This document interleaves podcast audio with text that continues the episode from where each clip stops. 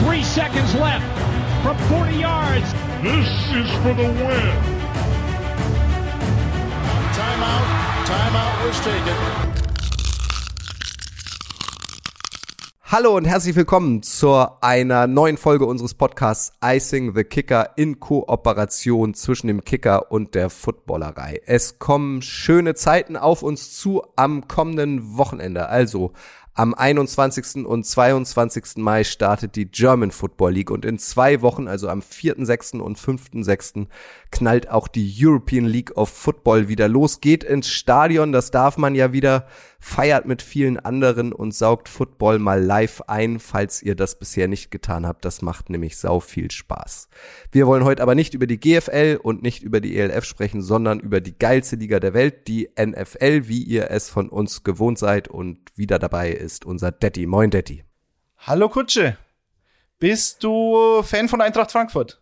Sag es dann ich hab's geschaut und natürlich bin ich jetzt auch Hardcore-Fan der Eintracht. Großartig. Schöner Abend. Michael vom Kicker ist auch dabei. Moin, Michael. Hi, Kutsche. Ja, als du gerade gesagt hast, äh, es kommen schöne Zeiten auf uns zu, dachte ich, du meintest ja das Wetter, aber in Hamburg ist es wahrscheinlich nicht der Fall. Hallo, hallo, hallo. In Hamburg ist das Wetter immer super. Wir haben genau wie gestern heute wieder 28 Grad, jetzt schon. Ja, Hamburg ist ja auch das Sevilla Deutschlands, habe ich mal gelesen. So sieht's nämlich aus und bei uns gibt's auch genug zu trinken im Gegensatz zum Eintracht-Fanblock. Aber es war auf jeden Fall, ähm, um einmal ein bisschen über Fußball zu sprechen, kommt ja nicht alle Tage vor, dass ein deutsches Team äh, den Europapokal gewinnt. Ähm, das war ganz geil gestern, ne? Naja. Ja, das hat schon, das hat schon sehr viel Bock gemacht. Das hat diese ganze Eintracht-Reise von vorne bis hinten äh, ist jetzt auch nicht das erste Mal irgendwie dieser dieser Verein, der der schafft es irgendwie dann doch äh, in den entscheidenden Momenten, gerade in KO-Spielen, einfach immer da zu sein. Das ist schon echt bemerkenswert. Ja, und du weißt halt auch, dass so ein Spiel dann so läuft, ähm, in dem Moment, als äh, Kevin Trapp in der 118 den Ball hält. Da war das für mich, da war das Thema durch. Da war und den Elfer auch noch mit dem Fuß, ne? ja, natürlich. Bisschen Bodo Igner-mäßig hat er den Elfmeter gehalten. Falls die Jüngeren aber unter uns werden es nicht mehr wissen, aber 1990 war ähnlich. Aber das, das, das Stärkste fand ich ja den allerletzten Elber. Wie kann man den so hart in den Winkel hauen? Also Wahnsinn. wie, wie ich früher Stelle zu meinen an, aktiven Zeiten. An Bianca Ilgner, die natürlich auch äh, zur Community des Icing the Kicker Podcasts ja, zählt. Ich hoffe doch. So, genug Fußball. Jetzt geht's um Football. Detti Michael und ich haben wieder was Schönes vor heute. Und zwar etwas, über das man wunderbar Vermutungen anstellen und diskutieren kann. Und zwar stellen wir euch heute unsere ganz persönlichen Breakout-Kandidaten vor. Also NFL-Spieler, die unserer Meinung nach vor ihrer bislang besten NFL-Saison stehen. Außerdem wollen wir auch noch über prominente Free Agents sprechen, also Spieler, die bislang rund drei Monate vorm Start der neuen NFL-Saison noch immer keinen neuen Vertrag haben, unserer Meinung nach aber bald wieder in Lohn und Brot stehen werden. Warum das so ist, wann sich das ändert und so weiter, wo sie unterkommen, darüber reden wir, das sagen wir euch. Jetzt fangen wir aber mal mit den Breakout-Playern an. Detti, mach du doch mal den Anfang. Was ist für dich ein typischer Breakout-Player und wen wählst du als erstes? Wen sollten alle jetzt in den kommenden Monaten deiner Meinung nach besonders im Auge haben? Ja, als äh, begeisterter Fantasy-Football-Spieler muss ich natürlich mit einem äh, Skill-Player anfangen äh, in der Offense, mit einem Running Back. Und die Definition eines Breakout-Players, ja, ist schwierig. Äh, das kann zum einen Spieler sein, den ich jetzt zum Beispiel gleich nenne, der so noch gar nicht in Erscheinung getreten ist, wo ich aber glaube, dass sowohl Talent als auch die Umstände ähm, dazu führen werden, dass er halt ein Name ist, den die NFL dann kennen wird und den, den jeder Fan kennen wird nach der, nach der neuen Saison am Ende dann. Äh, es kann aber auch ein Spieler sein, der schon ein paar Jahre in der Liga ist und ähm, auch hier wieder sowohl Talent als auch die Umstände dazu führen, dass er jetzt so seinen, seinen großen Durchbruch hat. Ich fange mit einem Running Back an, Kutsche extra für dich von den Jacksonville Jaguars. Travis uh. Etienne. Schleimer. Oder auch ETN genannt, äh, war letztes Jahr ein First-Round-Pick an Nummer 25 ähm, haben ihn die Jaguars geholt. Für viele unverständlich, weil sie damals zu dem Zeitpunkt ähm, einen Spieler hatten, der so ein bisschen das Paradebeispiel für einen Running Back war, den man auf der Straße aufsammelt und dann produziert. James Robinson, ähm, der war auch für viele Fantasy-Football-Spieler äh, ein, ein Geschenk, den man relativ spät im Fantasy-Draft bekommen hat. Trotzdem haben sie sich für Travis Etienne entschieden. Meines Erachtens ähm, vielleicht in der ersten Runde immer schwierig, einen Running Back zu holen, aber in dem Fall glaube ich, dass das Talent dazu führen wird, dass er den Jaguars noch viel Freude macht. Und was für ihn vielleicht einen äh, Durchbruch erleichtern könnte dieses Jahr, ist halt die Tatsache, dass James Robinson als Konkurrent vielleicht zum Start der Saison gar nicht da ist, weil er sich halt die Achillessehne gerissen hat. Und ich glaube, das ist somit die schlimmste Verletzung, die ein Running Back haben kann. Ähm, ich glaube, der Running Back, der mir spontan einfällt, der nach einer Achillessehne, nach einer gerissenen wieder zurückgekommen ist, ist Donta Foreman. Den kennen vielleicht einige, der letztes Jahr für Derrick Henry eingesprungen ist. Ähm, sehr schwerer Running Back. Und ich glaube aber, dass es äh, wahnsinnig schwierig ist. Cam Akers, bin ich auch gespannt, wie der nach dieser schweren Verletzung zurückkommt in der neuen Saison. Sah in den Playoffs jetzt nicht so spritzig aus. Travis Etienne hatte auch eine Fußverletzung, deswegen hat er gar nicht gespielt letztes Jahr. Äh, eine Liz Frank Fraktur ähm, dadurch, dass er aber so früh ausgefallen ist, hat er jetzt wirklich genug Zeit gehabt, ähm, zurückzukommen. Und ich glaube, dass wenn er so einigermaßen das zeigt in der NFL, was er bei Clemson gezeigt hatte, in seinen, in seinen vier Jahren, die letzten drei Jahre, äh, immer mindestens 1500 Total Yards, 16 Touchdowns in den letzten drei Jahren. Ähm, und hatte in den letzten zwei Jahren 85 Catches äh, bei Clemson im College. Und ich glaube, mit Trevor Lawrence. Mit Trevor Lawrence, genau. Also das heißt, die beiden kennen sich. Da dürfte zumindest im Passspiel eine Chemie da sein. Und ich glaube, dass die Jaguars natürlich sehr viel gemacht haben in der Offseason, da haben wir ja auch schon drüber gesprochen. Sie haben die Offense komplett neu aufgestellt. Say Jones, Marvin Jones, Christian Kirk, Evan Ingram. Ähm, die sollten Trevor Lawrence das Leben erleichtern. Und ich glaube auch, die O-Line wird nicht so schlecht sein wie letztes Jahr. Was für Etienne natürlich ähm, äh, ein Vorteil sein sollte, wenn man von dem Durchbruch ausgeht, so wie ich. Michael, was sagst du? Ja, ich find's spannend, wie die Jaguars Etienne dann einsetzen werden. Es gab ja vor dem Draft, ist jetzt auch schon über ein Jahr her, ähm, ja bisschen die Spekulation, ob Etienne dann auch in der ähm, in der NFL, weil du du hast es gerade angesprochen, er ist ein sehr starker Catching Back, ob er vielleicht auch wirklich äh, seine Snaps auch auf Wide Receiver bekommen wird. Du hast gesagt, die Jaguars haben James Robinson, wenn er zurückkommt dann hast, hast du vielleicht auch so einen One-Two-Punch, wo du wirklich auch mal äh, Robinson ins Backfield schiebst als Running Back und dann Etienne äh, als Slot-Receiver einsetzen könntest. Ähm, ich denke, das ist auch eine Option und ich glaube, das ist vielleicht auch der Grund, warum sie ihn in der ersten Runde gedraftet haben. Ähm, denn ein, ein Running Back, der auch die, die Ability hat, quasi als Receiver manchmal zu fungieren, auch als so ein, so ein McCaffrey-Typ, der auch mal, auch mal im, im Slot einfach an der Line of Scrimmage dann outside auf, aufgestellt ist oder im Slot, der bringt dir einfach noch viel mehr als ein äh, reiner Running Back und das ist Etienne und äh, Trevor Lawrence weiß, was er kann, deswegen finde ich das ein, einen spannenden und guten Pick, Daddy.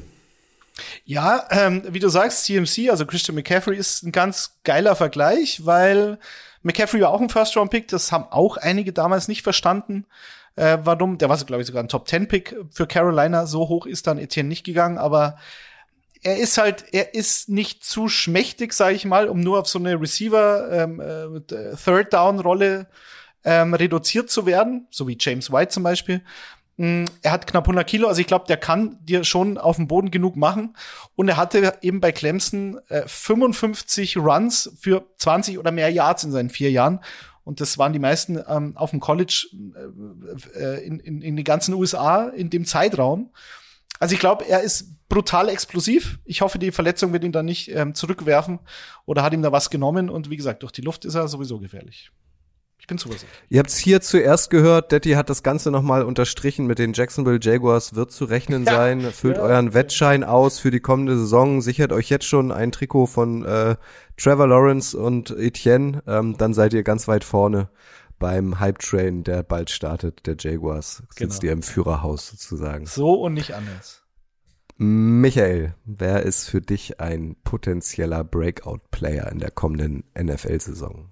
Ja, nachdem Daddy jetzt schon so rumgeschleimt hat und ein Team und einen Spieler von deinem Team genommen hat, Kutsche, äh, mach's, mach ich es jetzt andersrum und nehme einen Spieler von meinem Team. Äh, und ähm, ich bleibe bei meinen Green Bay Packers und ich werfe in den Raum Rashan Gary. Ich glaube, das ist ein nächste Saison ein vielversprechender Spieler, der kann zum echten Star werden. Äh, Pass Rusher von den Packers, der zwölfte Pick im Draft 2019 gewesen. Ähm, hat dafür, da muss ich auch ehrlich sein, in seinen ersten beiden Jahren nicht besonders viel gezeigt, was auch bisschen daran lag, dass er hinter den beiden Super Smith Bros in der Rotation gespielt hat als Nummer drei Pass Rusher. Ähm, war ja auch bisschen so das Thema, haben die Packers ja oft gemacht in den letzten Jahren. Sie haben oft junge Spieler gedraftet hoch mit guten physischen Tools und mit einem hohen Entwicklungspotenzial, die jetzt vielleicht noch nicht so weit waren in ihrer Entwicklung, noch bisschen roh waren. So war es auch bei Rashan Gary, so war es auch bisschen bei Daniel Savage, den sie im gleichen Jahr geholt haben. So war es auch letztes Jahr bisschen bei Eric Stokes, dem Cornerback. Und ja, ich glaube, bei Gary war schon so ein bisschen einbrechen worden, dass er nicht von Anfang an so der große Pass-Rush-Star wird. Ähm, dann war jetzt auch im College noch nicht ganz so produktiv. Aber er hat halt diese krassen physischen Voraussetzungen und die hat er letztes Jahr schon in weiten Ansätzen gezeigt. Also immer besser in Schwung gekommen, neuneinhalb, sechs insgesamt in der Regular Season. Und was ja leider, leider, leider aus meiner Sicht äh, ein bisschen in Vergessenheit gerät, in diesem äh, vermaledeiten Playoff-Spiel gegen die 49ers, da war Rashan Gary der beste Mann auf dem Platz, meiner Meinung nach. Also wenn dieser Punt, dieser vermaledeite Punt nicht geblockt wird, dann werden die Packers dieses Spiel gewinnen und dann ist der MVP dieses Spiels Rashan Gary. Der hatte zwei Sacks, der hatte drei Tackles Loss in diesem Spiel, hatte ein, zwei ganz wichtige Stops bei Third Down. Gut, davon gab es einige. Äh, aber wenn er auf diesem Level weiterspielt, was er gezeigt hat, dann kann Rashan Gary, glaube ich, in dieser Saison in der Packers Defense, die auf dem Papier meiner Meinung nach so wenig Schwachstellen hatte, wie, ähm, also ich glaube, wie noch nie, seit ich die Packers verfolge, so seit zehn Jahren. Ähm, da kann er, glaube ich, ein ganz wichtiger Faktor werden. Und würde mich nicht wundern. Hot Take. Rashan Gary 14, 15 Sacks in seinem vierten Jahr sind drin. Mehr Liebe übrigens für das Wort vermaledeit. Das wird viel zu selten genutzt. Deswegen habe ich es gleich zweimal benutzt. Ja, ich habe mich doll gefreut, Michael, dass du es jetzt zweimal innerhalb kürzester Zeit gesagt hast. Ein großartiges Wort. Das wird viel zu selten benutzt in der deutschen Sprache. Übrigens, Kutsche, auch, da muss ich auch äh, dir ein Kompliment aussprechen. Du hast in einem äh, Insta, Instagram-Post, in deinem letzten hast du, glaube ich, ein Video über den Super Bowl, über den Aufbau der Bühne in der Halftime-Show, hast du in Windeseile geschrieben. Das fand ich auch, das fand ich auch sehr schön. Habe ich auch schon lange nicht mehr gehört. In Windeseile wurde die Bühne aufgebaut. Schön. Komm, wir bleiben bei Sprachwitzen. ähm, Rashan Gary, also Rush, Edge Rush, Rashan, ne? Das liegt ja auf der Hand, ja, Daddy. ja, äh, gibst Fall. du Michael da recht in seiner Einschätzung oder hat er zu doll die äh, grün-gelbe Brille auf deiner Ja, Meinung ich gebe Michael immer recht, so mal generell. Ähm, und in dem Fall fallen mir wenig Gegenargumente ein. Also es ist, glaube ich, diese die Schmidt-Brüder, also Darius und Preston. Preston ist noch da, Darius ist weg. War auch ganz schön beleidigt letztes Jahr, glaube ich, hat kaum gespielt, war kein Team-Captain mehr, wollte dann auch nicht mehr bei den Packers spielen, so würde ich das ähm, interpretieren. War dann auch War zu natürlich teuer. auch lang verletzt. Ne? Natürlich. Und ähm, ja, und Rashan Gary ist halt äh, der, der, der, der Erbe von Zedarius und ich glaube, der Pass Rush, mit dem wird zu rechnen sein, ganz klar. Ähm, er hatte, glaube ich, auch letztes Jahr Gary schon 81 Pressures, also den Quarterback unter Druck zu setzen, was dann gewertet wird, statistisch erfasst wird. Und es waren in der Liga, glaube ich, die zweitmeisten hinter Max Crosby von den Raiders, der ja auch eine sensationelle Saison gespielt hat. Also mit Gary wird zu rechnen sein. Und äh, kannst du mir mal sagen, Michael, warum die Packers ständig in der ersten Runde Outside Linebacker oder D-Line draften? Das scheint so ein gute Kunst äh, zu sein, oder? Ja, ich glaube, das ist die, die traurige, die vermaledeite Wahrheit ist ja, dass, glaube ich, der einzige offensive First-Round-Pick in den letzten zehn Jahren Jordan Love war von den Green Bay Packers. Ähm, ich habe es dieses Jahr ein bisschen verstanden, was zumindest Devontae Wyatt anging, ähm, weil die D-Line dann doch bisschen noch, da hat Kenny Clark noch keine Unterstützung gehabt so richtig in der Inside D-Line. Ähm, und die ganzen letzten Jahre war es natürlich so bisschen, bisschen die Sache, dass die Packers Defense immer die Schwachstelle des Teams war. Das glaube ich wird dieses Jahr andersrum sein. Also wir haben Devontae Adams verloren. Ich weiß auch nicht, ob die O-Line so gut sein wird dieses Jahr. Klar hast du noch Aaron Rodgers. Mit Aaron Rodgers hast du nie eine schlechte Offense. Aber ich könnte mir vorstellen, dass die Defense dieses Jahr der, der, der stärkere Teil wird. Ich weiß nicht, wie es, äh, was, was ihr dazu meint, aber ich sehe mittlerweile kaum noch eine Schwachstelle eigentlich. Jetzt noch Quay Walker auf Linebacker in der ersten Runde, wenn der auch einschlägt, das ist auch die Linebacker-Position. Ja, also das stark. NFC Championship Game sollte auf jeden Fall drin sein für die Packers. ähm, ob wir- ob es dann weitergeht, also daran zweifle ich stark, Michi. Ich bin, Aber ich bin also, mir klar. relativ sicher, dass die Packers Defense in Windeseile in die Top 5 der, der Liga weit aufsteigen wird. Da habe ich keine Bedenken. Ja, also, also sonst wäre es echt vermaledeit, muss man sagen, wenn das nicht klappt. Ja, sehr gut. Ich nehme äh, einen ähm, Receiver, den hatten wir bisher noch nicht. Ich bin gleich vor allem auf deine Einschätzung gespannt, Detti, als unser Fantasy Football Experte, weil ich glaube, ich versuche ihn mir im Draft der nächsten Fantasy Football Saison auf jeden Fall zu schnappen. Die Rede ist von Gabriel Davis, äh, Receiver der Buffalo Bills, geht jetzt in sein drittes Jahr.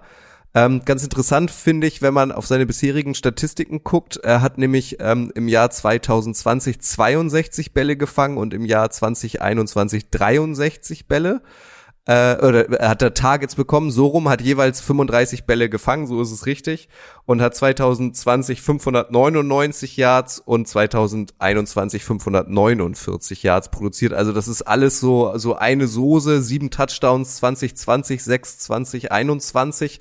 Also er hat da irgendwie schon so sein Mittelmaß, nenne ich es mal, ähm, äh, erreicht hat er sich gefunden. Äh, er hat einen Fabelauftritt gehabt. Vielleicht erinnert sich der ein oder andere noch äh, daran äh, im Playoff-Spiel gegen die Kansas City Chiefs, was dann hochdramatisch in der Overtime äh, verloren ging. Da hat er Pässe für 201 Yards gefangen und äh, vier Receiving Touchdowns sind ihm gelungen. Und ich glaube, da wird er jetzt anknüpfen. Die Bills haben nämlich auf der Receiver-Position Cole Beasley und Emmanuel Sanders verloren. Bedeutet, Davis wird jetzt eine größere Rolle spielen, die Nummer zwei sein neben Stefan Dix. Und ich prophezeie, dass er diesmal seine Statistiken steigern wird, über 600 Yards kommen wird, vielleicht sogar über 1000 Yards, ähm, was ja immer eine wichtige, wichtige Marke für Receiver ist. Ähm, also ich glaube, Gabriel Davis, den müssen alle auf der Uhr haben. Mit Josh Allen als, als Quarterback äh, wird da einiges gehen. Würdest du ihn dir auch holen, stand jetzt in der Fantasy-Runde, Detti? Naja, einen, einen auf dem Papier klaren Nummer zwei Receiver, der definitiv nicht die Nummer eins in seinem eigenen Team ist. Ähm, da haben wir Stefan Dix bei den Bills.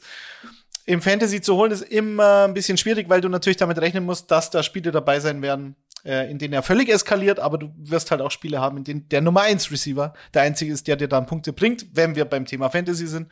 Bei Gabriel Davis ist es natürlich dieses Monsterspiel gegen die Chiefs gewesen da zu Recht jeder drüber spricht und das halt sein Breakout-Game und das letzte des Jahres. Also ich meine, das ist der, der letzte Eindruck, den man hat.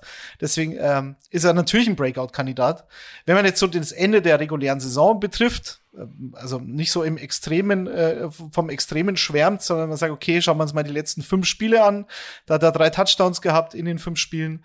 Und ähm, in drei der letzten vier Spiele hat er zumindest mindestens sieben Targets gehabt. Also das ist das zeigt, dass er ein klarer Bestandteil der Offense ist. Was mich bei den Bills ähm, beim Passspiel interessiert, ist eher, ehrlich gesagt, wer da diese Slot-Rolle von, von, von Cole Beasley übernimmt. Ja, also sie haben Jamison Crowder geholt. Ein ewiges Versprechen, finde ich kein schlechter Spieler, auch noch nicht so alt. Ich glaube, der ist 26 oder 27 erst, gefühlt in seinem achten Team. Ähm, und Isaiah McKenzie, der natürlich auch, glaube Woche 16 elf, elf Catches bei zwölf Targets, 125 Yards und Touchdown.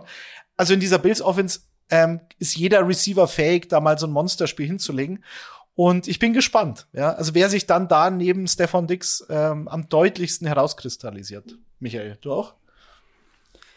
Ja, also ich glaube, ich würde sogar Gabriel Davis als jetzt klaren Nummer zwei Receiver, der ja letztes Jahr noch nicht so ganz war im Fantasy Football, schon auch draften vor dem ein oder anderen Nummer 1 Receiver, ähm, wenn ich jetzt mal so Richtung New York oder Jacksonville denke. Ähm, äh, ich glaube, dass Gabriel Davis halt dadurch in Fantasy Football profitieren könnte, dass die Bills ja eine wahnsinnige passlastige Offense schon immer hatten. Jetzt mit, mit Josh Allen ähm, gelaufen wird er nicht so viel und ich glaube, Josh Allen wirft den Ball pro Spiel um die 40 Mal.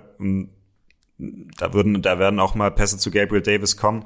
Und ich persönlich finde Jameson Crowder eine super Ergänzung in diesem äh, Receiving Core der, der Bills. Ähm, ich kann mir gut vorstellen, dass er vielleicht sogar eine bessere Figur macht noch als, als Cole Beasley bei ihm sind halt immer die Verletzungen das Thema gewesen in den letzten Jahren. Aber der war jahrelang in einem miesen Jets-Team eigentlich der beste Receiver, hat da immer gute Zahlen aufgelegt. Ähm, ist auch einer, der aus dem Slot einfach alles machen kann. Den schaue ich total gerne zu. Äh, trotzdem glaube ich, dass Gabriel Davis die klare Nummer zwei ist, weil er auch, ähm, ja, vielleicht den den ausgefeilteren Route Tree hat, auch, auch tief gehen kann, was Josh Allen ja wahnsinnig gerne macht, wie wir alle wissen, und was er auch wahnsinnig gut macht Äh, deswegen, ja, Gabriel Davis, was ist das? Äh, wie, wie vielte Runde draft ich den im Fantasy Football Daddy? In der zehnten, elften? ja, ich, ich tu mir mit Auf den jeden Runden, Fall nach Russia und Gary. ich tu mir den Runden immer schwer. Das hängt natürlich von der Größe deiner Liga ab und äh, mit wie vielen Receivern, Flex, wie auch immer, wie du aufgestellt bist. Zwölf Runden, ja. Ja, ich, also das hängt auch davon ab, wie, wie sich dieser Hype-Train da jetzt verhalten wird in den nächsten Monaten und wenn Gabriel Davis da ein, zwei Preseason-Spiele Drafte ich ihn vor Christian Kirk. Ähm, frag mich Ich im August finde ja. nochmal. Ich Ja, finde ich, ja. das ist auch, ich sage Preseason-Spiele, da wird da wird's dann wieder ähm, einen Hype geben, der nicht äh, gerechtfertigt ist, weil natürlich das völlig überbewertet wird, diese Preseason, aber es wird ja auch dieses Jahr wieder Preseason-Spiele geben. Und dann, wenn so ein Christian Kirk dann mit acht Catches und 120 Yards daherkommt, geht jeder davon aus, dass er bei den Jaguars die klare Nummer eins ist. Und ähm, abwarten. Aber äh, können wir im August nochmal drüber sprechen. Also die, die Jaguars eröffnen ja auch quasi die Preseason mit dem Hall of Fame Game. Ähm, Das und Christian ja auch Kirk keiner, ne? kann dann quasi direkt gleich da bleiben, weil äh, sein Platz äh, in Kenton ist ja eigentlich jetzt schon sicher. Ja, und äh, Hall of Fame Game, Zusammen mit da, da, Etienne, macht, ja. da macht der Kicker bestimmt auch einen Live-Ticker, oder? Das ist ja immer mit Abstand das interessanteste Spiel der ganzen Mhm. Preseason. Vor allem, wenn die Jaguars mitspielen. Natürlich.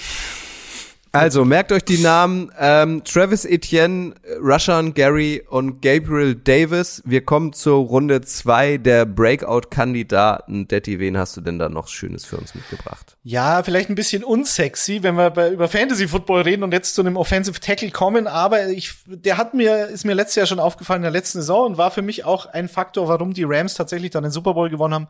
Joseph oder Joe Noteboom, der Left Tackle, der äh, Erbe und Nachfolger von Andrew Whitworth, der dann mit seinen 53 Jahren doch mal beschlossen hat, mit einem Ring abzutreten. Und der letztes Jahr, glaube ich, drei Spiele gefehlt hat, ähm, drei Starts für Noteboom, der war Free Agent, das hat mich ein bisschen überrascht, dass sie den halten konnten. Sie haben ihm einen Dreijahresvertrag für 40 Millionen gegeben, davon, und das ist ja immer entscheidend, 25 Millionen garantiert, ich glaube sogar in den ersten beiden Jahren. Also, das ist ein deutliches Zeichen, dass sie tatsächlich mit Noteboom als Nachfolger auf der linken Seite, als äh, Blindside-Beschützer für Matthew Stafford planen. Und ich glaube auch zu Recht, ähm, denn die O-Line wird entscheidend sein bei den Rams, ob sie da noch mal, äh, sag ich mal, bei den Super Bowl-Kandidaten mit dabei sind. Davon gehe ich aus. Sie haben jetzt David Edwards in der O-Line, sie haben Brian Allen halten können, im Center, hat mich auch überrascht, der war auch Free Agent, haben dann den Right Guard Bruce in der dritten Runde gedraftet und auf der rechten Seite äh, Rob Hafenstein, so nenne ich ihn mal, der Right Tackle und ich glaube mit Noteboom und Hafen, Havenstein sind sie ganz gut aufgestellt. Ähm, ja, also Zumindest gesagt, namentlich. Ja, natürlich. Ja, aber Und- Detti, wenn du sagst, wenn du, wenn du Hafenstein sagst, musst du auch Noteboom sagen, oder? Note so, ich dachte immer, ja, das stimmt. so eigentlich. bis, bis, bisschen niederländisch angehaucht.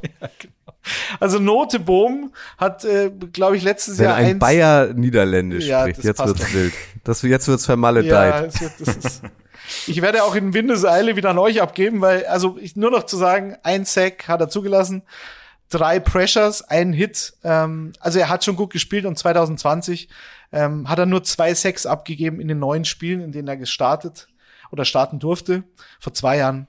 Also ich glaube, er ist nicht so physisch dominant wie Whitworth im äh, Run-Blocking, aber ich glaube, im Pass-Blocking äh, ist er gut genug, um äh, Matthew Stafford nicht schwitzen zu lassen. Michi, übernehmen Sie. Ja, ich glaube, die, ähm, die Rams waren ja auch glücklich, dass sie ihn die letzten Jahre immer schon gehalten haben. Er war ja meistens dann eher so der Swing Tackle, so der Dritte. Ähm, war, glaube ich, immer einer, wo man auch gesagt hat, er kann bei, je, bei den meisten anderen NFL-Teams wäre es ein Starter. Deswegen finde ich das auch einen guten Pick. Natürlich aber nicht so gut wie meinen äh, zweiten Pick, den ich euch jetzt vortragen werde. Und äh, nachdem ich gerade ja einen Fourth-Year-Player genommen habe, habe ich mir gedacht, ich nehme jetzt einfach auch mal bei den Breakout-Players einen Rookie. Ähm, und zwar, weil ich von dem einfach so überzeugt bin, dass er ähm, direkt durchstarten wird, dass er direkt eine große Rolle in der NFL spielen wird und auch, weil Grille und ich ihn in der Live-Drafterei gepickt haben vor, wie lange ist es her? Drei Wochen. Ähm, und- Sehr hot angeteased. Wir sitzen alle Kerzen gerade, Michi, wer jetzt kommt. Ja, was glaubt ihr denn? Nein. Ähm, bei unserer Live-Drafterei haben wir ihn an Nummer 13 gepickt zu den Texans. Er ist an Nummer 14 zu den Ravens gegangen und die Rede ist von Kyle Hamilton, äh, Safety der Baltimore Ravens. Das könnte einer der Picks werden, glaube ich, die sich direkt im ersten Jahr schon auszahlen werden. Äh, wenn ich rein vom College-Tape ausgehe bei Kyle Hamilton, wenn wir jetzt mal die Combine-Werte, die bei ihm nicht so toll war und auch den Positional Value, ähm, der jetzt bei Safeties nicht so hoch ist, äh, wenn ich das rauslasse, dann war Kyle Hamilton für mich sogar der beste Spieler in diesem Draft. Ähm, der strahlt so eine Präsenz aus. Ich wusste immer, wenn ich Notre Dame geguckt habe, da ist Kyle Hamilton, natürlich auch, weil er äh, physisch so herausragt mit 6'4, glaube ich. Ähm, der ist so physisch, der ist gleichzeitig aber so spielintelligent, der ist ein echter Anführer. Also selbst wenn der Ball irgendwo anders ist, wusstest du, Kyle Hamilton ist gleich da. Das ist ein Ballmagnet. Ich glaube, der wird keine Probleme haben, sich an das NFL-Niveau anzupassen. Ähm, weil es einer ist, ich glaube, der kommt am ersten Tag äh, zum, ins, ins Rookie-Minicamp ist er gekommen und äh, kennt schon das komplette Playbook auswendig. Äh, und was für ein Erfolg von einem Rookie ja auch im ersten Jahr gerade ganz entscheidend ist, er kommt in richtig gute Umstände rein, glaube ich. Die Ravens Defense, ähm, die letzten Jahre immer mit, mit Don Martindale, jetzt nicht mehr, aber die Ravens Defense war in den letzten Jahren immer eine flexible Defense, eine intelligente Defense und da passt Hamilton perfekt rein. Und als seinen Nebenmann quasi hat Baltimore ja auch noch äh, Marcus Williams geholt aus New Orleans, äh, der dann den Free Safety Part übernehmen wird, so dass Hamilton dann wahrscheinlich als als Strong Safety agieren kann. Äh, also Marcus Williams und Kyle Hamilton, boah, also da kann ich mir echt gut vorstellen, dass das eines der besten Safety Duos der Liga wird, gleich im ersten Jahr und dass Kyle Hamilton dann den einen oder anderen Pick, den, die eine oder andere, den einen oder anderen Sack, glaube ich, weil er auch als Blitzer agieren kann. Ähm, haben wird. Und ähm, nachdem ich jetzt äh, schon bei Rushan Gary abgeschlossen habe mit einer mit einem Hot Take mit 15-6, äh, glaube ich, Kyle Hamilton holt sich den Defensive Rookie of the Year, sage ich einfach mal. Defensive Boah. Player, nee, noch nicht, noch nicht. Aber Defensive Rookie Boom. of the Year wird er. Mic Drop. Da ja. Hat er einen rausgehauen. Ja, ja. Ich bin aber auch ein bisschen enttäuscht, Michi, muss ich sagen. Das wäre deine Chance jetzt bei dieser Kategorie, bei Breakout-Playern, Jordan Love platzieren. Den Ersatz-Quarterback ja, der Green Bay Packers, der in der, der ersten der wird Runde noch für die nächsten zehn Jahre ein Breakout-Player bleiben. Das Beste ich. seit geschnitten Brot ja sein muss, wenn ja. man schon Olle Rogers dadurch verärgert. Ja. Und du hast die Chance nicht genutzt. Na, der wär's schon geworden, aber Michael hat sich dann nochmal das Tape gegen die Chiefs angeschaut und dann hat er gesagt, na Gott, ich gebe. Er wollte auch nicht zwei Packers-Spieler nehmen, ja, wahrscheinlich. Ja, genau. Zwei, zwei Packers-Spieler wären, wären, ja, wären immer noch, wären eigentlich nicht zu viel gewesen, aber. Doch. Ähm, ja, ja, jetzt wart mal, bis er für die Seahawks spielt. Ja, Jordan Kyle Hamilton, nix. ich meine, das ist ja, das ist ja äh, quasi Cam Chancellor für Arme. Also äh, mit, mit der Physis, mit, mit den, mit den Attributen körperlich äh, bietet sich's an. Ich bin gespannt, wie er bei den Ravens spielt, also wie die Defense aussieht, weil du hast ja gesagt, äh, Don Martindale ist jetzt bei den Giants. Ähm, da könnte es natürlich sein, Chuck Clark, den gibt's ja auch noch. Das ist ja der Starter Safety, der geblieben ist. Dann haben sie Marcus Williams geholt, Tony Jefferson behalten. Und Tony Jefferson ist ja auch so ein bisschen so ein Hybrid-Safety, was ja auch der Trend in der NFL ist, dass du halt dann äh, zumindest einen Inside-Linebacker dann vom Platz nimmst und dafür einen Defensive Back mehr auf dem Platz hast. Und damit du da nicht so leicht aufgestellt bist, ist es nicht schlecht, da einen Safety zu haben, der flexibel ist. Und ich bin gespannt, also ob er, ob er den klassischen Strong Safety spielt, was mit Chuck Clark passiert, ob der vielleicht dann zu Martindale zu den Giants geht, kann ja passieren, dass da noch ein Trade ähm, äh, über die Bühne geht und das dann diesen Pick noch mehr erklärt für Hamilton, weil eigentlich hatten sie auf der Position ja nicht wirklich dringenden Bedarf, wobei das ja im Draft nicht zwingend sein sollte, sogar, dass du immer nach Need draftest, sondern eher dieses Best Player Available und das machen die Ravens ja schon seit Jahren und fahren damit ja ganz gut. Also ähm, bin ich bei dir. Ich freue mich auf die Rookie-Saison, ganz klar. Mike ja, McDonald ist der neue Defensive Coordinator. Mal schauen. Genau, kommt, kommt glaube ich, auch aus dem Stab von, von Martindale, soweit ich weiß, bin ich mir jetzt aber nicht zu 100% sicher, widersprecht mir gerne. Ähm, aber ich glaube halt, dass, dass Kyle Hamilton, wie du gerade angesprochen hast, halt auch diesen Ersatz-Linebacker auch geben kann. Also so, so flexibel ist er ja, ähm, dass er auch als, als Linebacker mal für ein paar Snaps agieren kann. Also so, so die physisch, die, die, die Tackle-Qualität, die, die hat er, die, ähm, die, die Voraussetzungen physischer und spielintelligenter Art, die sind komplett gegeben. Und deswegen glaube ich, dass er in so eine flexible Ravens Stevens da perfekt reinpasst. Die Ravens werden mit viel Safeties äh, spielen. Das, das haben sie schon gemacht, auch mit, mit äh, Chuck Clark ähm, und ja, wenn, wenn Kyle Hamilton dann der dritte Safety ist oder wenn er so einen hybriden Linebacker spielt, Warum nicht? Ich glaube, dass er alles kann. Also das, das ist so, ein, äh, so eine eierlegende Wollmilchsau, um das auch noch zu droppen. ich glaube, ich glaube, ja, wir haben auch schon, wir haben auch schon Pferde vor der Apotheke kotzen sehen, Michi. Natürlich. Die Pferde, die sonst immer auf dem Flur stehen. Ja. Ich glaube, der, ich glaub, ich glaub, der Hamilton kann links wie rechts. Sagen wir so. Ich glaube, dass nur die Gegner von Kyle Hamilton kotzen nächstes Jahr und dass, dass Kyle Hamilton mindestens äh, vier Interceptions fängt. Ich merke schon, das wird eine Ausgabe für den Duden heute. ja. Ich äh, bin mehr Team Offensivspektakel anstelle von äh, Defensivschlacht und äh, drop euch jetzt auch noch den zweiten Wide Receiver, den ich im kommenden Fantasy Football Draft nehmen werde, und zwar Cortland Sutton, meine Damen und Herren. Jetzt ist seine Zeit. Äh, Receiver der Broncos geht schon in sein fünftes Jahr äh, um Detti zu zitieren, ist irgendwie bislang so ein ewiges Versprechen. Bislang hatte er erst eine Saison mit äh, über 1000 Yards, nämlich 2019 mit den Quarterbacks, Achtung, jetzt festhalten, Joe Flacco und Drew Lock. Moment, äh, Drew Lock ist, äh, wieso sagst du das so komisch? Ja, stimmt. Also, aber natürlich geht er bei den Seahawks noch mehr durch die Decke, als er ohnehin schon bei den Der Broncos kommt als Breakout. Den habe ich ganz vergessen. Letz, letzte Saison Cortland Sutton mit für ihn enttäuschenden, finde ich, 58 Pässen äh, für 776 Yards und nur zwei Touchdowns. Und trotzdem hat er im vergangenen November einen neuen fetten Vertrag bekommen, 60,8 Millionen Dollar für vier Jahre. Das heißt, Sie trauen ihm da weiterhin was zu äh, in Denver. Jetzt wird er auch erstmal so einen richtigen Quarterback haben, nämlich mit Russell Wilson. Äh, Sutton ist stark bei tiefen Pässen. Äh, Russell Wilson ist auch stark äh, bei tiefen Pässen. Ähm, Sutton droppt kaum äh, tiefe Pässe.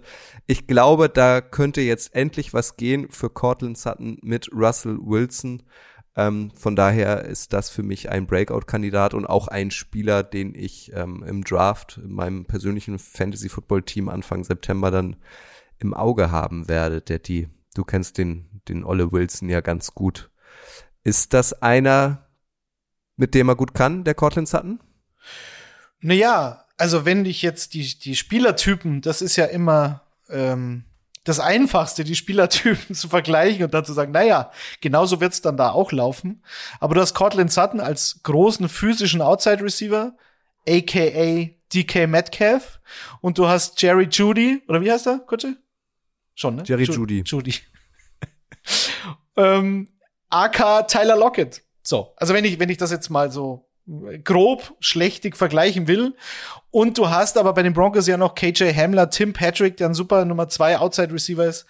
Und Albert Okwue-Bunam, den Tight End, ähm, Nachfolger von, von Fant, der ja auch nach Seattle gegangen ist. Also, ich bin gespannt, du hast es schon gesagt, äh, bei den tiefen Bällen mindestens 20 Prozent seiner Targets bei Cortland Sutton, das war bis jetzt schon so, ohne Wilson, gehen über 20 oder mehr Air Yards, also sind 20 Yards oder mehr in der Luft. Und ähm, hatte eben keinen Drop seit 2019 bei diesen Bällen, wie du es schon angedeutet hast. Und Russell Wilson ist halt Top 10 bei den tiefen Pässen. Ähm, in, in, in jedem der letzten drei Jahre gewesen in Seattle. Jeder kennt diese Regenbogendinger von Russell Wilson, äh, den sexy Deep Ball äh, wird er ja gern mal bezeichnet. Und er bringt halt auch um die 50 Prozent dieser Pässe an, Russell Wilson. Und das ist halt schon in der Liga absolut spitze. Ich bin gespannt. Wenn er keinen droppt, Cortland Sutton, und die Dinger on target sind, dann kann da fast nichts schiefgehen, oder, Michael? Ja, also ich muss sagen, ähm, weiß nicht, ob es das erste Mal in meinem Leben bin, aber ich bin, ich glaube, es ist das erste Mal in meinem Leben, dass ich ein bisschen neidisch auf Kutsche bin, weil ich den Pick jetzt doch, den hatte ich nicht so ganz auf dem Schirm, und ich finde ihn aber richtig, richtig gut, muss ich sagen, denn ich war auch großer Cortland Sutton-Fan, ähm, bevor er sich dann leider vor zwei Jahren, glaube ich, relativ schwer verletzt hat. Ähm, ich glaube, das ist einer, der, der kann, der kann so ein richtiger Nummer eins Outside Receiver für, für Russell Wilson werden. Äh, das ist so ein bisschen Spielertyp Julio Jones Light, der, der fängt tiefe Pässe, aber der ist auch, der, der kann auch, auch Routes laufen. Der hat eine wahnsinnig starke Body Control, finde ich, bei Catches, so an der Sideline oder in der, in der Corner, Endzone Corner habe ich da schon zwei, drei Catches noch auf dem Radar, die er einfach überragend fängt dann mit zwei, äh, noch beide Füße reinbringt.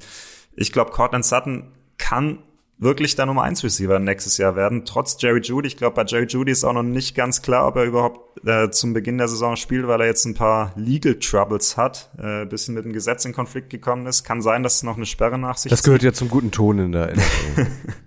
Aber für Cortland Sutton eben nicht, denn der ist da diszipliniert. Und deswegen könnte ich mir vorstellen, zumindest zum Beginn der Saison, dass äh, Cortland Sutton davon auch profitiert, dass er mehr Tage zieht von Russell Wilson.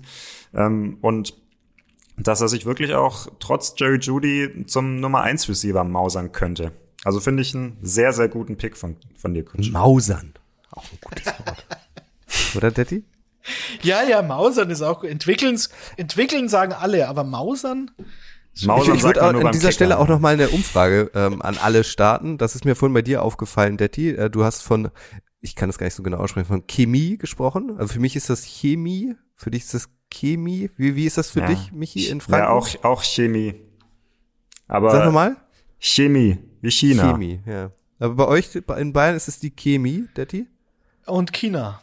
Aber ganz schlimm finde ich ja Chemie. Das, das, geht, das geht Chemie, gar nicht. Chemie, Chemie ist also, natürlich völlig also, Also meine ehemalige Chemielehrerin, ich hoffe, sie hört nicht zu, aber ich glaube nicht, die hat immer Chemie gesagt. Okay. Ja, also eine Umfrage äh, an euch. Gebt uns mal Feedback, wie man es ausspricht, bitte. Das ist ganz unterschiedlich, Chemie. oder? Die guckt jetzt ganz schockiert. Nee, nee, ich überlege gerade, ob ich nicht auch mal Chemie sage und da einfach variiere. Äh, und alterniere. Vielleicht sage ich einmal Chemie, dann Chemie. Ich würde es nicht ausschließen. Es war mir noch nie so bewusst. Danke, Coach. Jetzt denke ich da jetzt mal drüber nach, wenn ich dieses Wort ja. sage. Wie Top. gesagt, das wird eine Ausgabe für den Duden heute. Ja. Man schreibt es aber, wie man es schreibt. Das Steht Icing the Kicker eigentlich schon im Duden? Nach heute dann ja. Also ich glaube, heute müssen sie sowieso ein bisschen überarbeiten nochmal. Dann kann man sie auch direkt aufnehmen. Die können uns auch sponsern, finde ich. Sponsert der Duden? Machen die sowas? Mhm. Wahrscheinlich nicht, gell? Mhm. Ich glaube, die brauchen kein Geld. Ja. Die sind ja konkurrenzlos. wird er denn noch händisch gekauft? Eigentlich? Beim Kicker Oder? in der Redaktion steht noch einer rum, aber ich glaube, das ist nicht die aktuelle Ausgabe. okay, YOLO. Gut. Also, Breakout-Kandidaten. Äh, wir haben euch sechs genannt. Ähm, wir gehen davon aus, dass ihr euch das jetzt parallel notiert habt, ähm, euch ein Trikot kauft, ein Auge auf die sechs Jungs werft ähm, und ähm, ein Wettschein auf sie richtet. Ich habe noch einen. Fantasy Draft. Ich habe noch Na? einen. Einen habe ich noch. Das hat doch Otto immer gesagt. Einen, einen habe ich noch. Logan Wilson will ich noch nennen. Linebacker der Cincinnati Bengals. Den will ich noch als Breakout-Kandidaten haben. Man könnte argumentieren, der ist Warum schon darfst outgebreakt. Du drei haben? Ich weiß es nicht. Das hat sich jetzt so ergeben.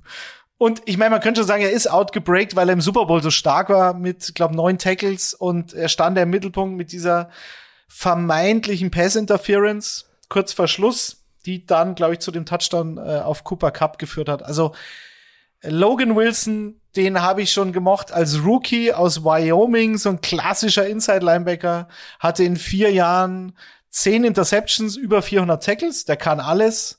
Und hat zum Beispiel letztes Jahr am Ende der Saison gegen die Chiefs, als sie da ihren, ihren äh, Divisionstitel klar gemacht haben in dem Heimspiel, hat er halt dafür gesorgt, dass Travis äh, Kelsey zum Beispiel nur 25 Receiving Yards hatte, ist also gut in Coverage für einen Inside Linebacker und ist aber halt auch sehr stark ähm, im Run-Game oder gegen das gegnerische Run-Game. Und äh, ich bin sehr gespannt, ob Logan Wilson noch mal so einen Schritt macht. Im letzten Jahr hat er das erste Mal den, den grünen Knopf auf dem Helm gehabt, den Green Dot, hat also die, die, ähm, die, die Plays gecallt für seine Defense. Und ähm, ich erwarte mir sehr viel. Hat jetzt eine Schulter-OP. Äh, wenn da wieder alles passt, bin ich sehr gespannt. Logan Wilson, meine Damen und Herren. Na, Logan. Und Kutsche, noch ganz nur den Namen Fantasy Football Cole Kmet von den Chicago Bears. Das ist für mich ein Breakout-Kandidat. Jimmy Graham ist jetzt hoffentlich endgültig Geschichte. Und äh, die Bears haben ja nichts. Die haben Daniel Mooney als Receiver und dann wird's schwarz. Deswegen Cole Ich habe übrigens gelesen, Daddy, weißt du, was dessen Lieblingsessen ist? Von Cole Kmet oder von Daniel Mooney? Ja. Nee. Weiß ich nicht. Das Kmet-Brötchen. oh Gott. Und wir kommen zum nächsten Themenblock. Ja, kommt der, die hau noch mal acht Breakout-Kandidaten raus, bevor Ich habe doch nur die Namen gesagt. Nein, nein, nein. Wir kommen jetzt, äh, wir kommen jetzt wie angekündigt zu den Free Agents, weil äh, ihr wisst das alle, das ist das Schöne an der NFL. Da ist zwar schon jetzt länger Off-Season, aber trotzdem gibt's jeden Tag irgendwelche Nachrichten. Gestern zum Beispiel ist ein Free Agent vom Markt gegangen. Darüber wird Daddy euch jetzt gleich was erzählen. Es gibt aber weiterhin noch namhafte äh, NFL-Spieler, auch verdiente NFL-Spieler, die bislang noch kein neuen, äh, neues Team bekommen haben. Und ähm, auch hier woll, wollen wir jeder zwei nennen, von denen wir A glauben, dass sie bald vom Markt gehen und B, von denen wir überzeugt sind, äh, dass sie auf jeden Fall auch weiterhin eine Zukunft in der NFL haben. Daddy, mach doch mal den Anfang. Na, ich habe ja nur einen. Den habe ich mir jetzt, ne? Also bei den Breakouts habe ich jetzt einen mehr, dafür habe ich einen abgezogen bei den Free. Ich hätte nämlich James Bradbury gehabt, aber der ist in der Nacht von Mittwoch auf heute, auf Donnerstag, ist der dann tatsächlich zu den Philadelphia Eagles gegangen. Das, die waren schon Kandidat, weil die halt gegenüber von Darius Slay da wirklich so ein Vakuum haben. Also die haben Zach McPherson oder Fearson, der war, glaube ich, Rookie letztes Jahr, Tay Gowen, wie auch immer. Also da haben sie auf jeden Fall Need gehabt.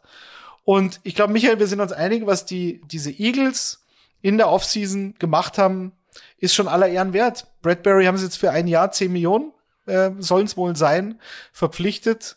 Aber AJ Brown, dazu der Draft mit einem Nachfolger für Kelsey auf Center, dann Jordan Davis, der neben Fletcher Cox halt noch so ein Monster ist und einer Kobe Dean als Linebacker. Also ähm, die haben relativ viel richtig gemacht. In einer vermutlich offenen Division, oder?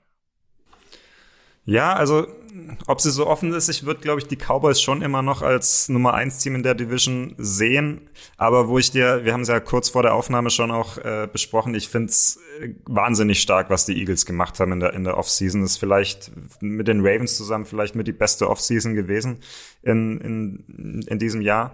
Ähm, ich bin halt noch nicht ganz überzeugt von Jalen Hurts, aber Howie Roseman hat, glaube ich, alles getan, damit dieses Team, abgesehen vom Quarterback, auf allen Ebenen eigentlich äh, so jetzt zusammengebaut ist, dass sie wirklich gewinnen können und dass sie auch wirklich weit kommen könnten, theoretisch, wenn es mit dem Quarterback dann hinhaut. Also ich finde Bradbury und Darius Slay, das ist eins von den, direkt eins von den Top Cornerback-Duos, du, Top Cornerback-Duos in der NFL. Also jetzt ist die Duden-Folge leider doch im Eimer. Ähm, Toll. Nein, also ich glaube, Bradbury und Slay Nummer eins und Nummer zwei, also das ich glaube, da würden sich sehr viele NFL-Teams die Finger nachlecken, um noch mal eine, eine, eine Redewendung zu droppen. Jetzt bei all der Aufregung hast du aber deinen Free Agent vergessen. Ne, ich wollte ja über erstmal James Bradbury, weil der hat's ja verdient. Ähm, nee, macht ihr mal, weil also mein Free Agent ist ein Receiver und ich glaube, wir haben nachher noch ein paar Free Agent Receiver und da passt der dann gut rein. Da, da, da springe ich dann rein wenn ihr über eure Receiver sprecht. Mach mal du Kutsche mit deinem ersten Kandidaten. Ich habe ich, ich bin mit den Receivern durch, die hatte ich äh, ausschließlich bei den Breakout Playern. Ich okay. habe jetzt äh, andere Positionen. Ich kann gerne anfangen äh, und zwar habe ich einen Center, einen Free Agent Center namens äh, JC Tretter. Ich finde den Namen schon super und das darf man nicht vergessen, der ist wiedergewählt worden zum Präsident der NFLPA, also zur Spielerorganisation der NFL, NFL Players Organization, NFL Players Association, so rum. Ähm, und ich finde, äh, wenn der Präsident der Spielerorganisation keinen neuen äh, Verein findet, das wäre eine Farce. Deswegen bin ich auf jeden Fall dafür, dass er äh, unter Vertrag genommen wird. Und das wird er auch wieder, da bin ich mir relativ sicher, wurde ja ursprünglich von deinen Packers gedraftet. Michi 2013 war die letzten fünf Jahre bei den, bei den Browns unter Vertrag, äh, war da immer Stammspieler, war in jedem Saisonspiel dabei, obwohl er äh, permanent mit äh, Knöchel- und Knieverletzungen äh, zu kämpfen hatte, ähm, hat also äh, Einsatz bewiesen, hat äh, bewiesen, dass er sich durch den Schmerz kämpfen kann, hat insgesamt nur ein Sack zugelassen in der letzten Saison. Äh, und für mich sind potenzielle äh, Kandidaten neuer Teams ähm, die Vikings und die Dolphins. Beide könnten Veteranenpower auf dieser Position gebrauchen. Ähm, vor allem spricht dafür, dass der neue General Manager der Vikings ähm, Quesi Adofu Mensa, um auch diesen Namen hier einmal zu nennen, äh, von den Browns gekommen ist. Also die kennen sich, der Kollege Tretter und der Kollege Mensa, das macht total Sinn. Äh, auf der anderen Seite macht es aber auch bei den Dolphins natürlich total Sinn, um äh, äh, Tour zu schützen. Ähm, bislang haben sie auf der Center-Position die Dolphins ähm, äh, Michael Data, Data, wie auch immer man ihn ausspricht, in der dritten Dieter, Runde gedraftet. Also äh, für beide Teams wäre es auf jeden Fall äh, ein Upgrade und ich bin mir sicher, dass JC Tretter, Veteran Center und Präsident der NFLPA ähm, schnell wieder unterkommen wird und ich hau hier einen raus. Ich glaube, sein neues Team beginnt mit M. Hm. Mit N. M, wie Martha. M so, und ich dachte Ems. schon, er geht nach Nürnberg. Naja. ähm, Da geht nur Nee, Manuel äh, Winsheimer hin.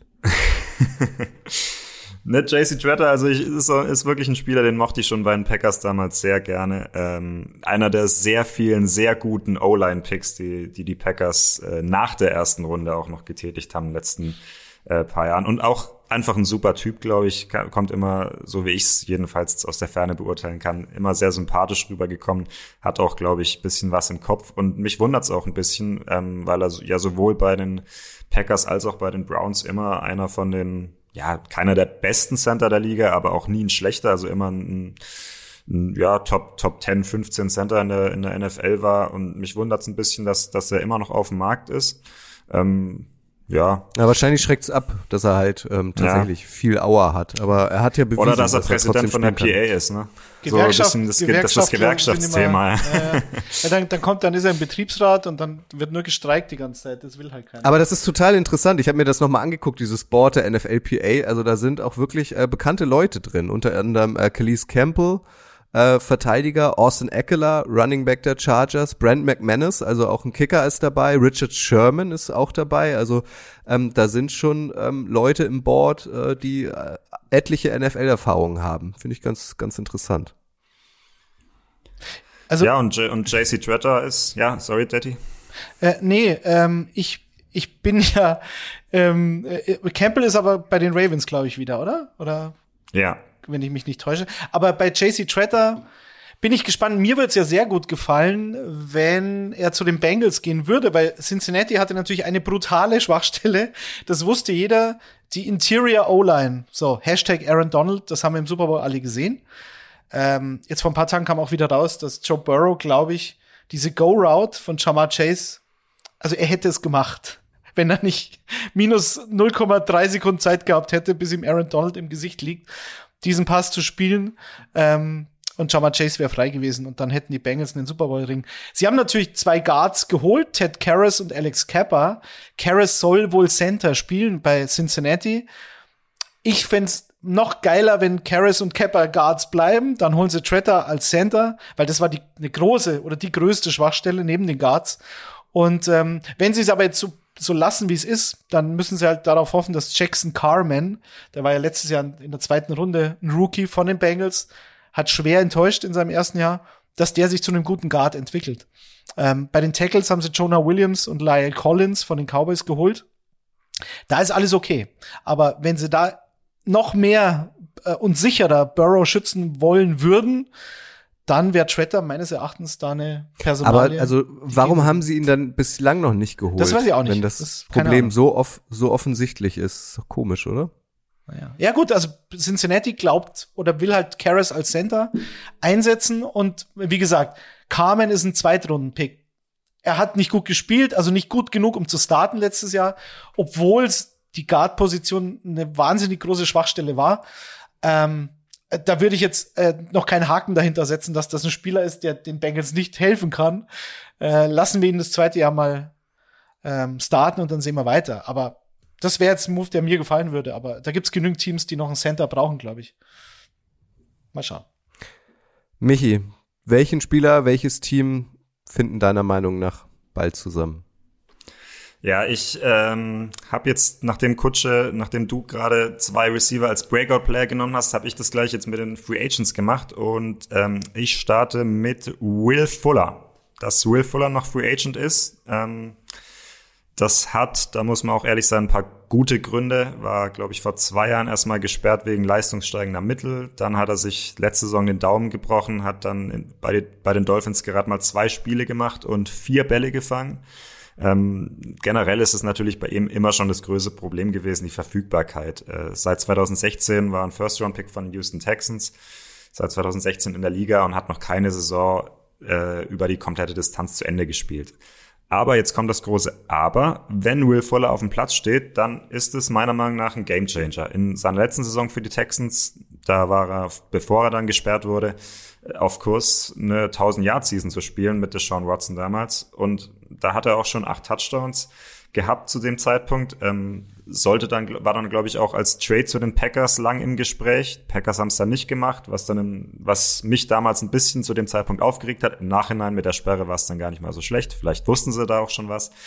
Äh, jedenfalls, Will Fuller ist immer noch einer der besten Field Stretcher in der NFL. Einer, der im höchsten Tempo da den Platz raufmarschiert, spektakuläre Catches performt, ein Deep Threat, wie es, wie man es auch braucht, wie die, wie eigentlich was jede Mannschaft heutzutage in der NFL haben sollte, finde ich. Natürlich ist es ein wenig ein Gamble als GM, denn du weißt nicht, wie viele Spiele macht er dir überhaupt. Äh, das waren in den vergangenen Saisons mal elf, mal sieben, mal nur zwei.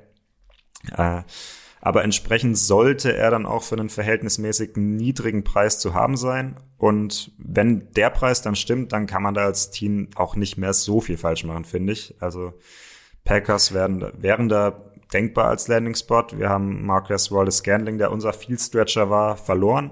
Äh, haben jetzt Romeo Daubs in der vierten Runde, der vielleicht die Rolle ausfüllen soll, gedraftet. Weiß man aber bei Viertrunden Receivern auch nicht, ob das so hinhauen wird. Da wäre vielleicht die Packers ein möglicher Spot. Vielleicht auch die Ravens, die brauchen so einen Spielertyp nach dem Abgang von Hollywood Brown jetzt. Ähm, bei den Chargers könnte er gut reinpassen, finde ich, so als Deep Threat für Justin Herbert, denn der kann diese Bälle ja extrem gut. Da haben sie bis jetzt Jalen Guyton, aber ich denke, da wäre Fuller ein Upgrade. Ja, und dann gäbe es ja da auch noch den gewissen angesprochenen Quarterback in Cleveland, der da ja auch hingewechselt sein soll, mit dem Will Fuller mal ganz gut gespielt hat. Ähm, also Möglichkeiten gäbe es da viele. Ich weiß nicht, fällt euch noch eine ein? Äh, wohin, wo also, könntet ihr, Daddy, wo könntest du dir Will Fuller vorstellen? Also die Browns sind natürlich der Elefant im Raum, das ist klar.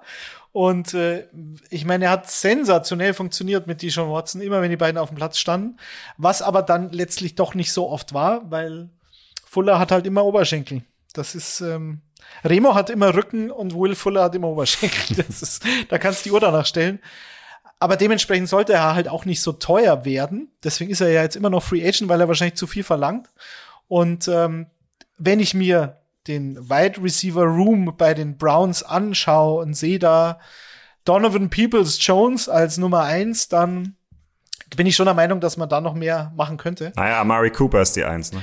Äh, Vollkommen richtig, stimmt. Also der Amari Cooper, der im Slot spielen kann, als Outside Receiver Nummer eins Donovan Peoples Jones, weil ich Cooper im Slot eigentlich mit am gefährlichsten sehe. Und ähm, Cooper ja auch gern mal verletzt ist. Ähm, deswegen, also für mich fehlt da noch eine klare Nummer zwei oder eine Nummer zwei mit Up, mit Upside Donovan Peoples Jones. Aber wer ist dann die Nummer drei? Also wenn Fuller günstig ist und Deshaun Watson tatsächlich, so hieß es ja vor ein paar Tagen, vielleicht doch nicht so lang gesperrt werden wird von der NFL jetzt in dieser Saison. Ähm, das wird einige ärgern, aber so ist es halt dann, wenn es so ist. Dann müssten sie zuschlagen, glaube ich. Wenn, wenn, wenn Watson tatsächlich eine Saison ausfällt, dann ist es egal, dann brauche ich Will Fuller nicht holen. Aber die, wenn ich diese Chemie, äh, Chemie, wenn, wenn, wenn das möglich sein Bingo. könnte, dann muss ich es fast machen, finde ich. Ja. Mal sehen.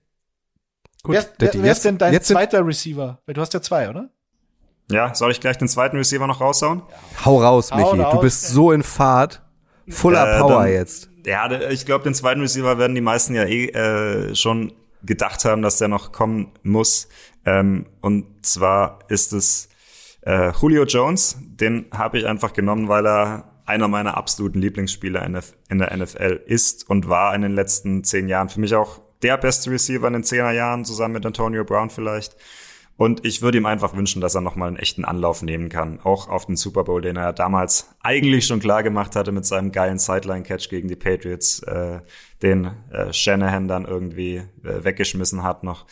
Und ähm, natürlich ist klar, dass man jetzt kein Julio Jones mehr von 2016 bekommt, wenn man ihn jetzt verpflichtet.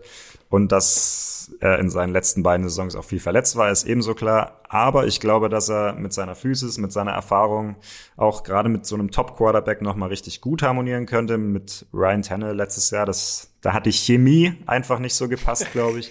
Die äh, Chemie.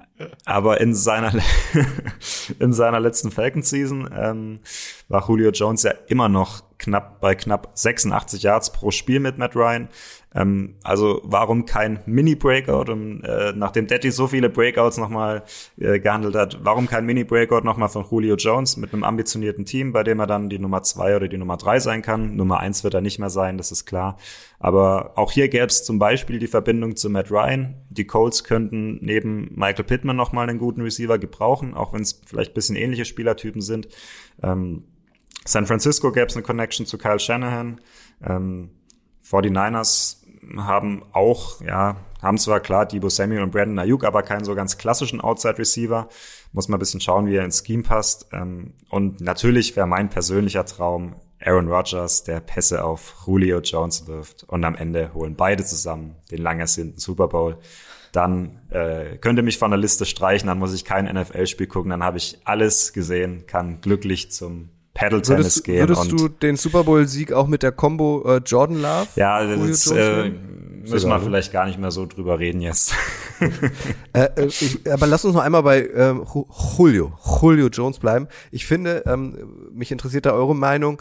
Ähm, der ist irgendwie gefühlt raketenschnell abgestürzt, oder? Also Julio Jones war doch ein Top 5, Top 3, vielleicht sogar ein Top 2 Receiver noch vor kurzem.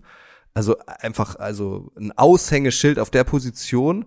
Und ähm, dann hat das so gefühlt gar nicht funktioniert bei den Titans und jetzt hat er nicht mal mehr einen neuen Verein. Das ging irgendwie rasant bergab mit ihm, oder?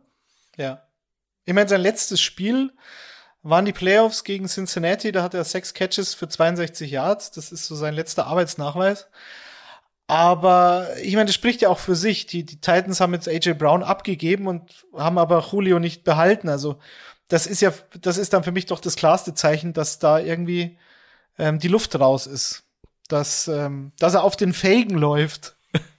das, ich habe keine Ahnung. Aber ich, ich bin bei Michael, ich sehe Green Bay eventuell als Nummer zwei slash Nummer drei. Indianapolis bietet sich an, Matt Ryan. Dallas Cowboys sehe ich noch irgendwie, weil das so die letzten Jahre haben sie halt immer drei Receiver gehabt, seit sie ähm, CD Lamb gedraftet haben und Amari Cooper und Michael Gallup. Ja, ich weiß. Und Michael Gallup haben sie jetzt trotz Kreuzbandriss, der relativ frisch ja noch war, einen langfristigen Vertrag gegeben, dafür Amari abgegeben. Also den könnte vielleicht ein Receiver mehr nicht schaden outside ist auch ein Kandidat. Aber vielleicht muss Julio einfach warten, bis sich jemand verletzt. Übrigens auch mein Kandidat jetzt noch bei den, bei den Free Agents natürlich OBJ. Hm, bei dem bin ich auch skeptisch, dass der sobald ein Team findet, weil halt keiner weiß, wie er den zweiten Kreuzbandriss in so kurzer Zeit jetzt verkraften wird. Und ähm, keine Ahnung. Vielleicht wird so ein Team wie die Falcons, die sagen, okay, die Falcons, Entschuldigung, die sagen, okay, wir haben zwar Drake London jetzt geholt, aber wir haben halt sonst überhaupt nichts mehr. Nachdem wir Julio letztes Jahr verloren hatten, Calvin Ridley, Russell Gage sind auch nicht mehr da. Also, äh, oder Kevin Ridley wird nicht aber, mehr da sein. Deswegen aber ich weiß nicht, ob OBJ so ein Typ ist, der sich jetzt so ein mieses Atlanta-Team antut, ehrlich gesagt. Das bezweifle ich auch. Also meine Theorie also, ist, dass der vielleicht wartet, ja, bis, ja, bis in die Saison ja. hinein. Und wenn du dann genau. irgendeine Verletzung hast bei einem Team, das um die Playoffs mitspielt, oder sowas wie die Patriots, natürlich haben die Devante Parker geholt, haben Nelson Aguilar, haben Kendrick Bourne, haben ihre Slot-Jungs ähm, und haben ihre Titans. Aber dass du dann, wenn du sagst, okay, er ist wieder fit, er spielt vor, ähm, und die Teams sagen dann, okay, sieht gut aus, dann nehmen wir ihn unter Vertrag und er hat vielleicht noch mal die Chance auf noch, auf noch einen zweiten Super Bowl-Ring. Da bin ich übrigens ähm, sehr gespannt, äh, wie viel Kohle der dann äh, kassieren will. Also OBJ gehört ja auch so zu den großen Katzen auf der Position, äh, bringt äh, eine gewisse Aura, Aufmerksamkeit mit, kommt jetzt auch als Super Bowl-Sieger. Da bin ich mal gespannt. Also wenn der irgendwo einen Einjahresvertrag oder einen Zweijahresvertrag bekommt, für wie viel Kohle das am Ende sein wird. Was ein, meint ihr? Ein Jahr, zehn ich, Millionen. Ich, ich glaube, auch nur, meinst du? Ja, muss er dann, glaube ich. Ja. Also wenn die Theorie stimmt, dass er in der Saison erst gesigned wird, ähm, dann hat er wahrscheinlich nicht viele Möglichkeiten und dann muss er sagen, okay, prove it, prove it Deal, so wie jetzt bei den Rams. Dann sagen, okay, wir holen ihn und ähm, aber halt nur für eine kurze Zeit und dann schauen wir weiter. Ich glaube auch nicht, dass es viel mehr wird, auch aus dem Grund, weil er, glaube ich, auch ein bisschen wählerisch ist. Ich glaube, er will schon auch noch mal zu einem Team mit Playoff-Ambitionen. Und das sind meistens die Teams mit wenig Cap Space. Ich glaube, er, ich glaube, ich habe es auch gelesen, dass er gerne bei den Rams bleiben würde. Das ist halt die Frage, machen machen es die Rams nochmal? Seien sie dann, warten, warten sie vielleicht nochmal bis Mitte der Saison? Ja, bei den Browns hat er sich doch auch schon wieder angebiedert. ja. Damit ich bist du ja nie warm geworden, oder Kutsche? Hm. OBJ im Browns, im Browns Trikot, das hat dir nie gefallen. Vor allem nicht seit dem Podcast damals, ja. Nein, ich denke, ich, ich denke, dass OBJ warten wird und dann einen vielleicht bisschen günstigeren Vertrag bei einem äh, Playoff-Contender unterschreiben wird. Vielleicht bei den Packers waren ja letztes Jahr auch, auch mit dran. Mal schauen. Ähm, ich denke, die Rams sind vielleicht sogar das wahrscheinlichste Szenario, dass er nochmal da unterschreibt. Gut, ich vervollständige unseren Free Agents Block äh, mit einem Verteidiger, nämlich Jadavion Clowney. Nicht zu vergessen war First Overall Pick im Draft 2014 äh, für die Texans, ist dann ab 2019 ähm, so ein bisschen zum Wanderpokal geworden, war bei den Seahawks, dann bei den Titans, zuletzt auch wieder nur ein Jahr äh, bei den Browns, genauso wie äh, JC Tretter, äh, auch immer wieder mit Verletzungen zu kämpfen. Ähm, bei den Titans vor zwei Jahren äh, hat er wirklich enttäuscht, das muss man sagen. Ich glaube, da ist ihm kein einziger Sack gelungen. Jetzt bei den Browns in der letzten Saison ähm, zeigte seine Formkurve wieder nach oben mit neun Sacks, hat siebeneinhalb Millionen verdient bei den Browns in der letzten Saison, ist jetzt nicht so viel, finde ich. Ähm, aber der entscheidet sich ja immer äh, relativ spät. Ich glaube, auch bei den Browns hat er erst im September oder so unterschrieben, aber es kann noch ein bisschen dauern. Ähm, auch da würde ich als potenziellen Kandidaten die Dolphins nennen, die ja auch äh, bekanntlich aufgerüstet haben. Und wenn sie dann nur ein Super Bowl Contender sein wollen, dann äh, könnten sie sich für relativ wenig Geld sicherlich auch nochmal einen Clowny leisten. Cleveland, ähm, die Browns sind auch nicht ausgeschlossen als potenzieller Rückkehrort.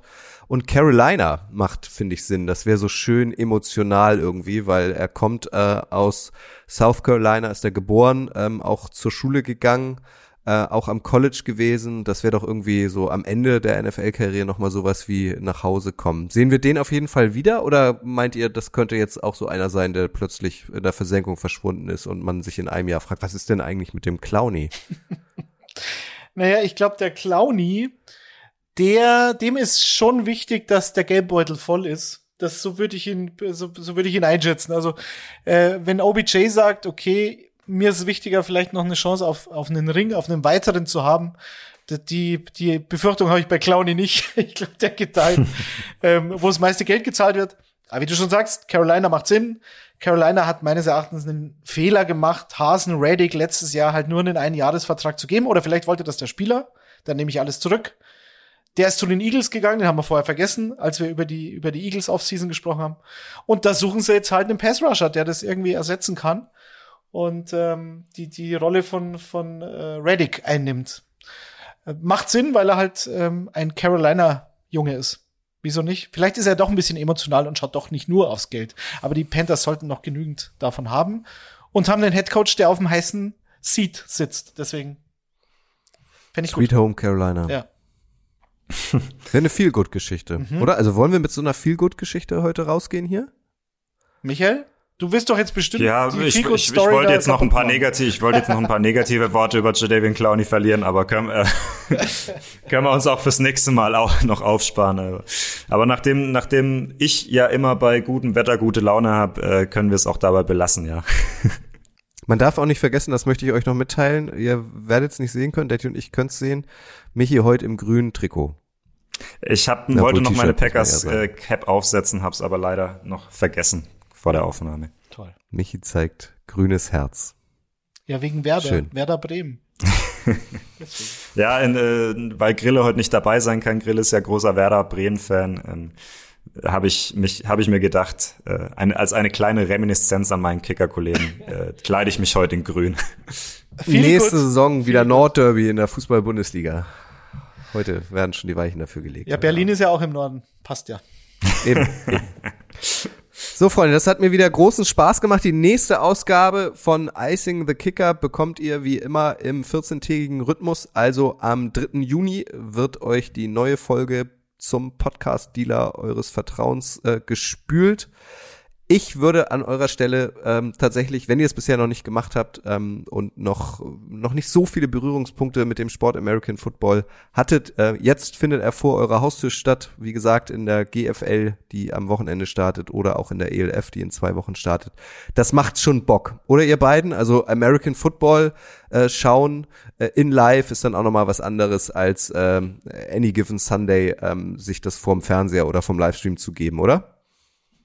Ja, ich hatte ja das, das äh, Glück, lange Zeit äh, ein NFL, äh, Quatsch, ein, ein GFL-Team der Extraklasse vor meiner Haustür zu haben, die Schwäbisch Hall Unicorns, äh, die, glaube ich, äh, ich glaube immer noch Rekordsieger Braunschweig, ich weiß es nicht ganz genau, äh, die jedenfalls fast jedes Jahr im, im, im Endspiel standen äh, um die GFL. Das ist, das ist schon geil, wenn da, wenn dieser Sport dann direkt vor deinen Augen performt wird. Ähm, ich habe es zwar auch schon mal zum NFL-Spiel geschafft, da saß ich dann aber ganz oben und ähm, wenn du dann direkt, wenn der Wide right Receiver direkt vor deinen Augen so einen Sideline-Catch performt, das ist schon nochmal richtig geil. Das macht echt Bock. Bisschen weniger Geschwindigkeit, das muss man sagen, Detti, ne? Also äh, die Im Vergleich Geschwindigkeit, zu uns die ihr, immer noch schnell. die ihr, ja, das stimmt, aber die äh, ihr aus der NFL äh, gewohnt seid, äh, das ist schon ein bisschen, bisschen langsamer so. Ein bisschen. Ich, ich, vielleicht muss ich aber auf unterklassige Ligen dieses Jahr ausweichen, weil die Munich Cowboys ist, ich bin mir relativ sicher, absichtlich so gelegt haben, dass ich bei jedem einzelnen Heimspiel dieses Jahr arbeiten muss. Und das werde ich euch nicht vergessen. Und dann schaue ich mir halt die München Rangers an. Das ist mir egal. Oder ich fahre in die Oberpfalz nach Neumarkt. Ja, aber, unter, aber mit unterklassigem Sport kennst du dich ja jetzt aus, wenn du nächstes Jahr Conference League schaust. Ja, du. Unverschämtheit. Lever Übrigens Leverkusen-Fan, der Michael. Einer von den dreien, die außerhalb von Leverkusen Gibt es sie? Ja, Ja, die, anscheinend. Ach Die- guck mal, ich habe immer nur so vom Hörensagen von denen gehört. Ah ja, okay. Gruß an alle Leverkusen-Fans. Wir lieben euch. Ich mag, An die ich mag anderen beiden, diese ja. Mannschaft sehr. Die spielt einen sehr guten Fußball und ich hoffe nur, dass Patrick Schick nicht zum FC Bayern wechselt. Das fände ich schade, weil wenn er auch. bleibt, dann Den kann können sie sich nicht Leverkusen, leisten. dann kann Leverkusen tatsächlich ein ernstes Wörtchen mitreden. Werden sie natürlich dann Robert nicht tun, Glatzel. aber mal schauen. Robert Glatzel nächstes Jahr bei den Bayern. Mark my words. Alles klar. Das ja, ist ja Münchner, ich glaube, glaub es ist komisch, dass, also ihr könnt es jetzt alle nicht sehen, aber ich habe hier ein paar leere Bierflaschen im Hintergrund stehen. Eigentlich Kutsche bei den Worten. Äh, Würde es mich nicht wundern, wenn bei dir auch ein paar rumstehen. Aber Ja, als, als Backup von Champ. Choupo-Moting. Das dann, ja. Super. Jungs, vielen Dank. Äh, vielen Dank auch an euch fürs Zuhören. Ähm, wir freuen uns über Feedback. Schreibt dem Kicker gerne oder schreibt uns über die sozialen Medien oder schreibt eine Mail an redaktion.footballerei. Wir freuen uns, wenn ihr diesen Podcast bewertet. Am liebsten natürlich äh, mit fünf Sternchen äh, uns abonniert. Damit supportet ihr uns und macht uns die Vorfreude auf die nächste Folge Icing the Kicker noch größer. Danke Michi, danke Detti. danke, Ciao, ciao. Kutsche. Danke dir. Und Ciao. an euch, ihr wisst, bleibt gesund. Tschüss.